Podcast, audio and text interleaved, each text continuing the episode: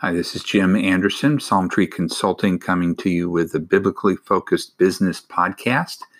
And uh, you know, last time I talked a little bit about traffic. Well, um, one of the things you do to drive traffic is um, by buying ads. Um, but you know, I learned some stuff about this as I was studying on this and how you know what I need to do to start getting traffic to my funnels here. Um, you know, the the key places that people talk about running ads is I, uh, through AdWords, Facebook, and um, using SEO. But those aren't the only places to go to get traffic. I mean, you can you can buy ads on um, major websites like CNN or ESPN or you know major media sites like that. Um, and if you do this right, you can generate a lot of revenue.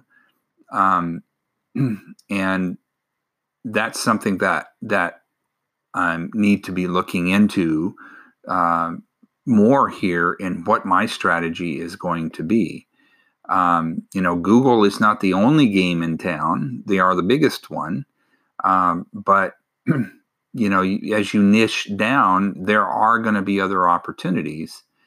Uh, you, you, just got to have to understand the the industry, and part of the the funnel hacking idea is that you find out where your competitors are advertising and you advertise there, and you you uh, you do what they're doing, and you model what they're doing, and you should get similar results. Um, and so that's that's part of this, but there you got to know what you're doing at the same time. I mean, um, uh, you've you've got to you've got. We're talking about doing tests. Well, you know, when you're doing ads, um, you got to do. You still have to test it. You have to test how well the ad is working, and and and you know what. You, you know, if you tweak the the creative portion of the ad, you know, test it, see it does it get better results, and you know how do people respond to it better. Um, eh, you know, it may be uh, you want to send those to different landing pages. I mean, you make a do you make clones of the landing pages, and each one of them are associated with a different campaign, and then you can see, you know, they're the same landing page, but you've got different campaigns going to these and you can see which campaign is actually working better. Because when you're driving them all to the same page, you're not going to know for sure how the numbers work in terms of um, the ads themselves. Even though the the uh, the company that's serving the ads can track that information for you and give that to you, but um, if you really want to take responsibility and make sure you've got some accurate information, you want to do it yourself as well that way. Um, that that can put you in more control of it as as well. Um, but there are pricing options when you buy. Uh, from what I have learned here, that there you can you can uh, pay cost per click or pay per click. Um, those are the same thing. Um, you can buy cost per thousand impressions, which is CPM. Um, you know, that's just people seeing, you know, where it gets served up in in on in the browser, you know, how many how many thousands of those, you know, and you pay for each time it shows up in a browser. Um, then there's CPA, which is cost per acquisition, where you you get pay you know you pay for the advertising only when uh, there's a sale, kind of like uh, kind of like you know affiliates um, you know when you're when you're selling an affiliate product you get paid a commission when it sells. Um, but buying ads this way is probably not recommended um, because because there's just so, too many unknowns. And then there's this thing called effective cpm which is effective cost per thousand impressions. And uh, what i'm hearing is that what you do with what this is about is you re- reverse engineer your cost per thousand impressions, uh, your CPM rate, um, based on the results that you get. and you'll see what your actual cost per click is. And by knowing these numbers, when you're shopping for a- advertising deals, you can see what their rates are. They'll give you a rate for pay per click and then a different rate for CPM and a different rate for CPA. And you'll be able, by knowing your numbers, which choice is gonna is gonna give you a better deal. Um, because if you're getting good conversions, you know, then then you may find that um, you know paying cost per thousand impressions may be better for you.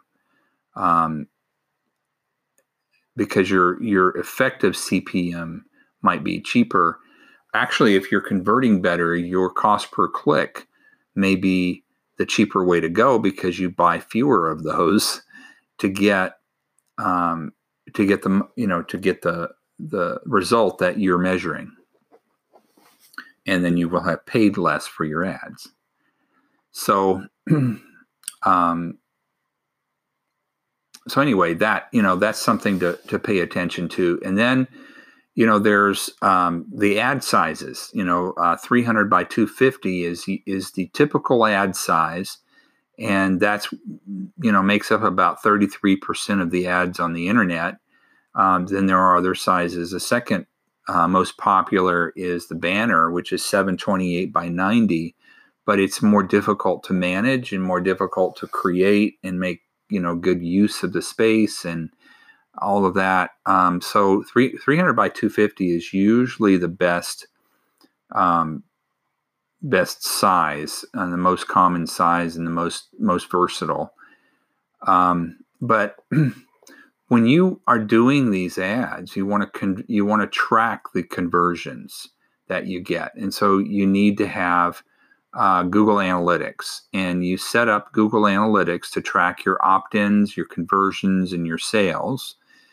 And um, so you just have to set up your, your Google Analytics account. You have to have um, an AdWords account to be able to get to Google Analytics. But um, you know, once you get that, then you can set that up and get code to set that up and track your funnel pages to see how they're doing. And that'll give you the inf- the data that you need to know what stage of the process needs to be um, tweaked to, to improve performance.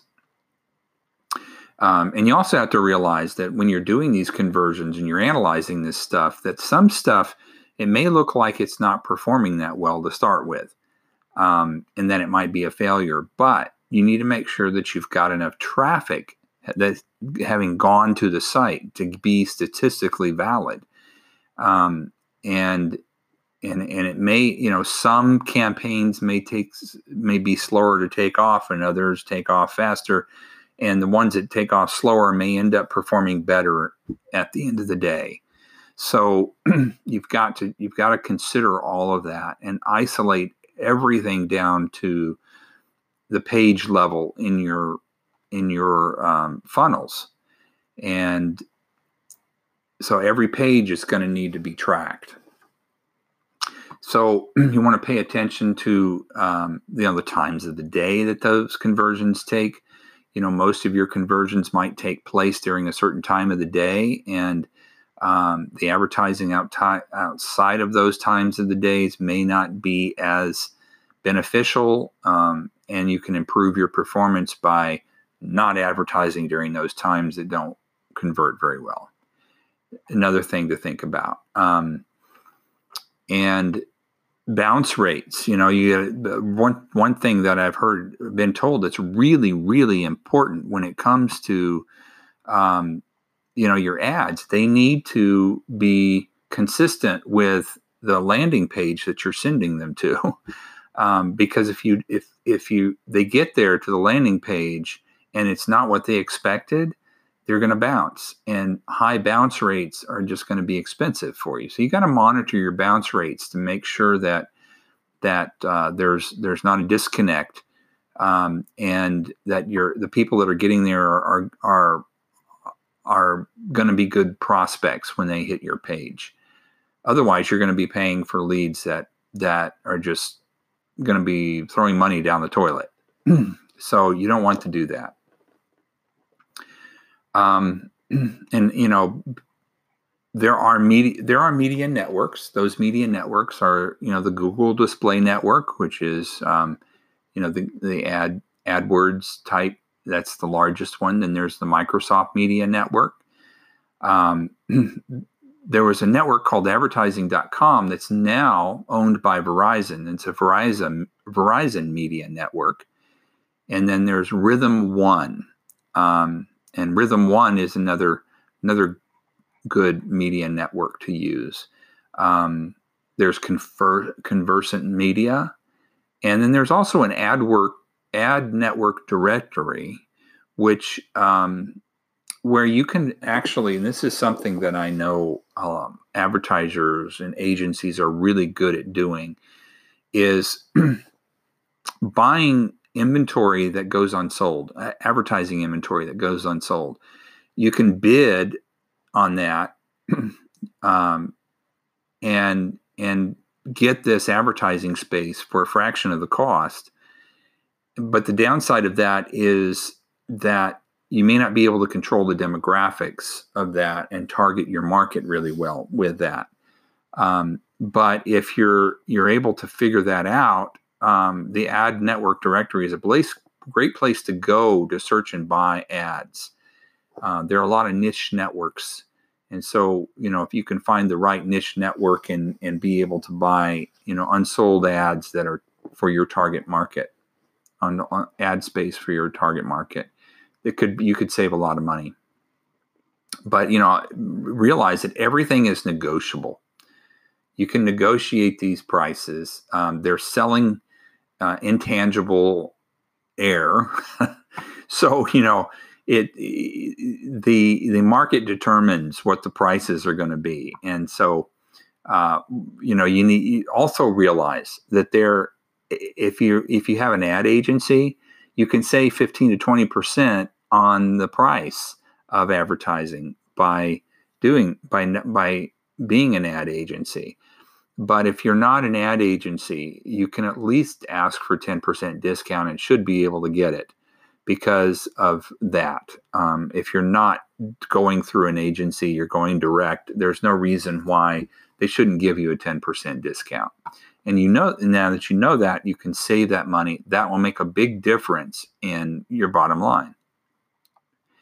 Um, but another way you can save money is through sponsorships. Um, you sponsor blog sites or websites, you know, that there's a lot of traffic going to, and maybe you negotiate a flat fee uh, for an ad that you place. Um, maybe suggest an ad that they're in, in, some kind of ad uh, advertising um, method on the site that they're not using you know, something like on a blog post, uh, you know, links at the end of each um, each blog post that would drive them to a site or something like that.